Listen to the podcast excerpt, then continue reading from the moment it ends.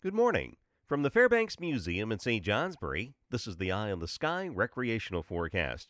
A blustery, much colder day today. We will see plenty of sunshine, but temperatures only in the upper 30s to mid 40s in the north, 40s to near 50 south, and the winds will gust to 30 miles per hour. That means outdoor plans, well, just very different today. Uh, at least it'll be dry. Now, going into tomorrow and Thursday, some much more pleasant weather. Not only will it be a few degrees warmer, but the winds will be much lighter, although they will turn to the south and become rather gusty west of the Green Mountains.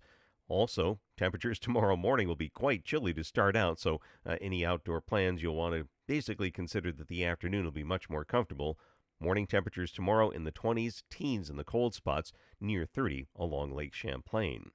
For the mountains today, any early clouds giving way to lots of sunshine. There'll be some strong northwest winds, 25 to 40 miles per hour at 4,000 feet, gusting over 80 miles per hour at 6,000 feet, and that's going to keep temperatures, uh, well, more winter like, near 32 at 4,000 feet and in the 20s at 6,000 feet. At lower elevations, there is a lake wind advisory for Lake Champlain. Winds from the northwest 10 to 15 miles per hour, gusting to 30. Winds will be much lighter tonight and tomorrow. I'm meteorologist Mark Breen with an eye on the sky.